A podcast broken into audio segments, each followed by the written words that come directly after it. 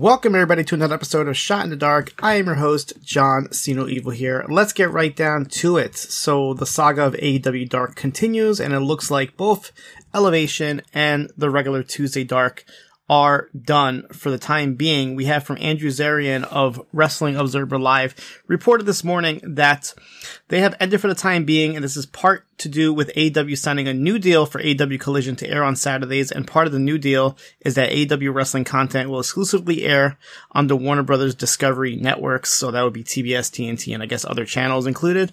And I guess because of this, the YouTube shows unfortunately will have to not exist for the time being. Uh, this deal doesn't include Ring of Honor, obviously, as that is still part of Honor Club. But yeah, um, it's kind of sad, obviously. Uh, a lot of talent won't be able to really get on TV, especially the women's. I feel like the women definitely had a lot of matches, you know, whether it be short matches, long matches on both of the dark shows and with them being delegated to like maybe one match a week with Dynamite, possibly another match on Rampage. We're seeing maybe two to three matches. Hopefully this can change with Collision. Um, and obviously the women are getting a lot of matches on Ring of Honor as well. So yeah, as the BDE guys say, pouring out for AEW Dark and AEW Dark Elevation, but Shine in the Dark, like I said, will continue.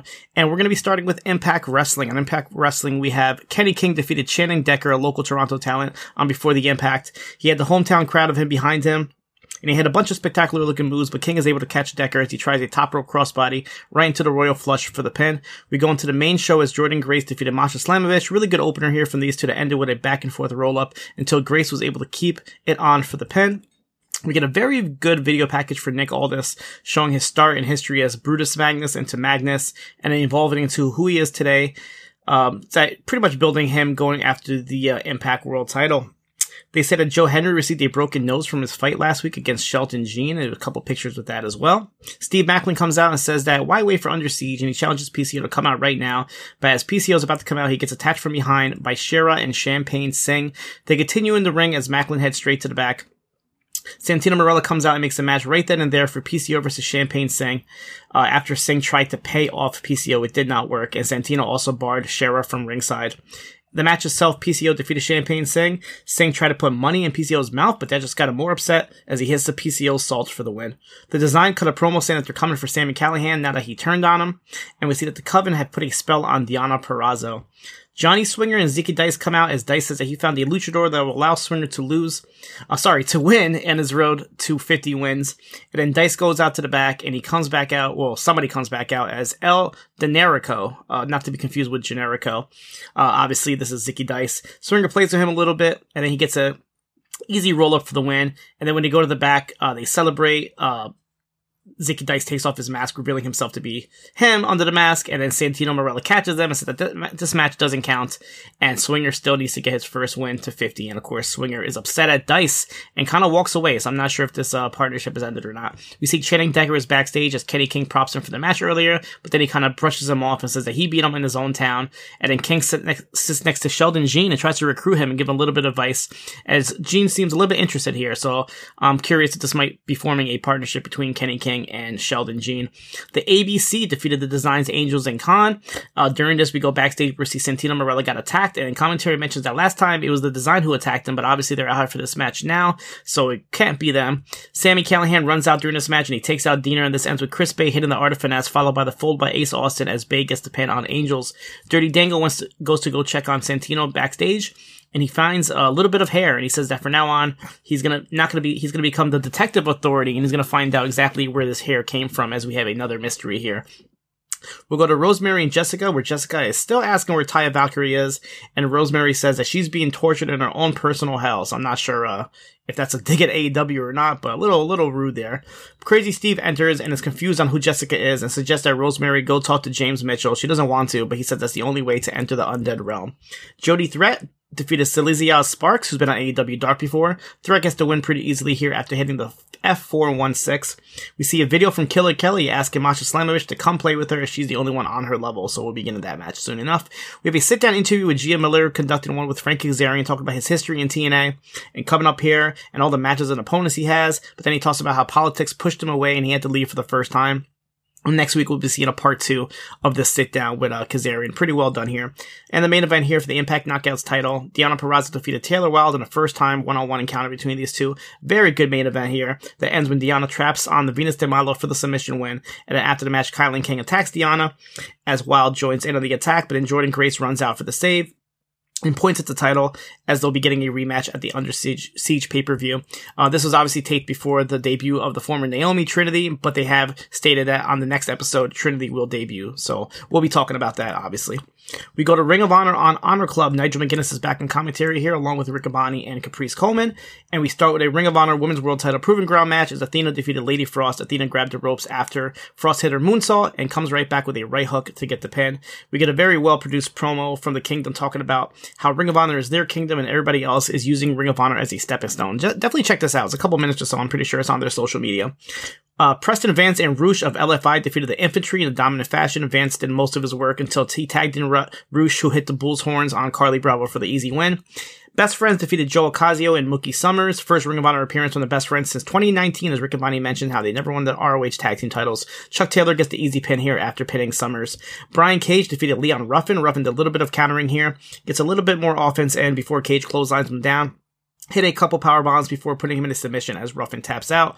Dark Order's Evil Uno and Stu Grayson defeated Jeeves Kay and Sunny Kiss of the Trustbusters. Before the match started, the Righteous came out to watch the match. Uh, Sunny Kiss making her Ring of Honor debut here as well.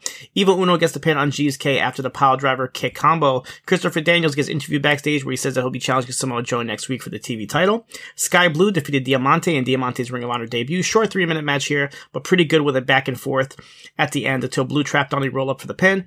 Athena came out uh, wearing Sky Blue's hat just to stomp on it. So it looks like we might be getting our next program here with Sky Blue and Athena possibly for the women's title at a pay per view at a show here. We're not too sure. Lee Moriarty defeated Rocky Romero. Romero making his first appearance at Ring of Honor and Honor Club and his first Ring of Honor appearance since Final Battle 2021, uh, not counting Forbidden Door. Longest match of the show, at least eight minutes here. Big Bill kept interfering and he chokeslams Romero on the apron, followed by a kick from Moriarty as he gets the pin. Romero had an interview backstage where he says he wasn't happy how Moriarty won, so he challenges him to a rematch next week in a pre rules match. And the main event here, Blake Christian defeated Gringo Loco. Uh, Riccaboni mentioned how Gringo had a heart attack in 2016 and his heart stopped beating for 10 minutes before making a comeback in 2017. So interesting note here from Gringo Loco. A quick and fun match here that ended with Christian hitting a springboard 450 for the pin. And then the show itself actually ended showing a classic match. Uh, first time Ring of Honor has done this for the Honor Club shows. And they show Samoa Joe defeated James Gibson, uh, Jamie Noble, aka, for the pure title back in 2005. Um, so unfortunately, it's like Ring of Honor the last couple weeks has been kind of not being what it was promised to be and kind of having the same formula as AEW Dark. I'm not sure if they're doing that because the Dark shows are leaving now, but just the overall feedback and consensus on the shows has been pretty disappointing with most of these matches being squash matches. Uh, not what Ring of Honor is known for in the past. Like I said, the longest match was about eight minutes or so. Definitely the talent is there, but it looks like we're just getting a lot more quicker matches. So hopefully, I'm not sure if this is because they're being on the road, you know, following taping before and after Dynamite. I know they have tapings at Universal Studios, so hopefully they can kind of go back to um, what they promised in the beginning. We go to MLW as they have their season finale for Underground Wrestling. The show starts with the Bomaye Fight Club coming out as the Battle Riot 5 winner and gets the crowd to chant for him and saying that Bomaye is for the people and offer a bag of money to anyone that can go one on one with Mr. Thomas. And then Mr. Thomas calls out Hammerstone, who comes out for the challenge. And Alex Hammerstone defeats Mr. Thomas pretty quickly after hitting the, the Nightmare Pendulum. Hammerstone still shows signs of an injury uh, during and after the match. And the calling come out after and send a couple of the masked goons to the ring, but Hammerstone takes them all out. And the Samoan SWAT team comes out and start brawling with the calling as well. They announced that the next MLW show, Never Say Never from Philadelphia on July 6th, will be shown live on Fight Plus, where Alex Kane will cash in his Battle Riot Golden Riot ticket and challenge Hammerstone for the MLW World Heavyweight title. And they did announce this week as well that for the future, all shows, uh, all live shows from MLW will be broadcast on the Fight Plus network. That's definitely a good deal if you are a Fight Plus subscriber. And uh, I personally am a fan of this, as a lot of these tapings of MLW, we still have shows back from February of this year uh, that haven't been shown. And obviously with Fusion coming back, I'm sure they'll be showing those matches on there as well. But I just like this live format um, that MLW has, so their shows seem a little bit more uh, current and relevant bit. We see a promo for Mance Warner where he cuts a promo uh, challenging Sam Adonis. I'm sure we'll be getting that match soon. We have a MLW World Tag Team title match as a Samoan SWAT team defeats the Mane Event. And if anybody knows me, I know they know I'm very high on the Mane Event from watching them at House of Glory, uh, recently being in some shows in Toronto as well as GCW. Plus, they were my surprise indie pick in the WWE mock draft that I did on What Up Though. So if you haven't heard that, definitely check it out. Me and Detroit had a fun little show there. And they're making their tag team uh, match debut here after beginning the Battle Riot last week. But Lance Anoa'i gets the pin on Jay Lyon after hitting a top rope splash. Mane Event was fun, as always, and I'm sure we'll be seeing them on TV plenty again soon in some company, one way or another. And like I said, they did announce that MLW Fusion is coming back on May 25th, and they will start with the Opera Cup. Um, they also mentioned that there the shows that they filmed in uh, Mexico with the Triple A will also be shown in the next coming weeks. I think they have the Super Series tournament they usually do every week, where it's MLW and uh, AAA talent wrestling. In the main event here, Becca defeated Brittany Blake. Becca making her MLW debut, and she has like this pop star gimmick that sings terribly on her way to the ring and tries to get the fans into it, but obviously she's bad. But she did win her debut match here after hitting a 450 splash that she calls the World Tour. We get a quick interview from Delmi Exo where she says she's here to become the next Women's World Champion in MLW, and we see footage from backstage of the Samoan SWAT team and the FBI getting into a brawl. So I'm not sure how that Samoan SWAT team went from the calling to the FBI, but everybody's brawling here in MLW. And we're supposed to get a main event here of John Hennigan defending the MLW National Openweight title against Jacob Fatu, but as Fatu was making his entrance, he gets attacked by the calling from behind to end the show. We go to Women of Wrestling Superheroes. Jennifer Flores defeated Gigi Gianni with like this modified leg sweep to get her first singles victory in WoW. Exiles, Exodus, and Genesis defeated Candy Crush and Princess Aussie when Exodus was distracted. Uh, distracted the referee is ice cold on the outside, attacked Crush, allowing Genesis to roll up Crush for the pin. Holidead and Siren Voodoo Doll defeated Chantilly Chella and Kata Rush, with Holidead pinning Rush after hitting a double underhook facebuster. And in the main event, a fatal four-way no disqualification match, Reina Del Rey defeated Wrecking Ball, Fury, and Razor after hitting a twisted neckbreaker off the ropes to Razor for the pin. Uh, Fury and Razor did go out of here despite being part of the Heavy Metal Sisters, but when they hugged at the end is when Reina took advantage to get the win. We go to NWA USA. Damage defeated Rush Freeman after hitting a spinebuster. Kylie Paige defeated the debuting Sierra after hitting a Canadian Destroyer, and Kylie Paige did announce that she has signed with NWA to be with her sister Kenzie. Kratos announced that he's entering the Crockett Cup and his partner will be Odinson.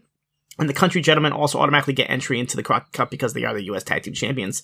Magic Jake Dumas defeated the Mercurio and PJ Hawx in the main event here in a triple threat match. Mercurio had the match won, but he decided to go and talk to flirt to CJ, who was ringside instead. And he even saw Dumas going for the winning pin and just kind of shrugged his shoulders as he got the pin. We go to NWA USA. The show starts with Kamille in the ring, saying that there is no one left to try and take the title off of her until Daisy Kill and Talos come to the ring, where Daisy sings a song about Natalia Markova and then Kamille's title streak tonight. And Kamille says she's not scared, so she makes the match official.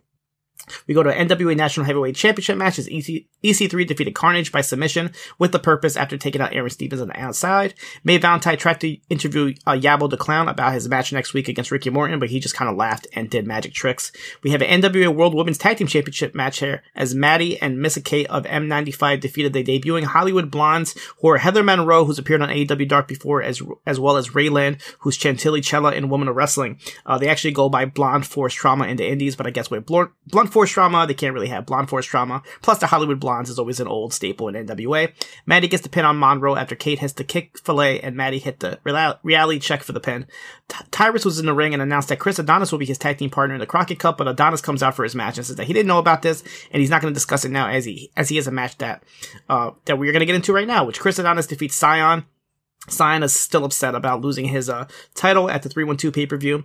And then Cyrus tells his father, Austin Idol, to shut up and says that it was his fault that he lost the title. This distraction caused Adonis to roll up Cyon in a small package for the win. And the main event here, Kamille and Natalia Markova in a non-title match went the 10-minute draw here a real competitive back and forth match, and at the end, Markova had a submission stretch on, but the bell rang as it seemed like Kamille might have tapped out, or she could have tapped out here. The uh, Natalia wanted to keep going, the fans wanted to keep going, but the referee said the match is over. So I'm sure we'll be seeing a rematch this time for the title, possibly at the pay per view.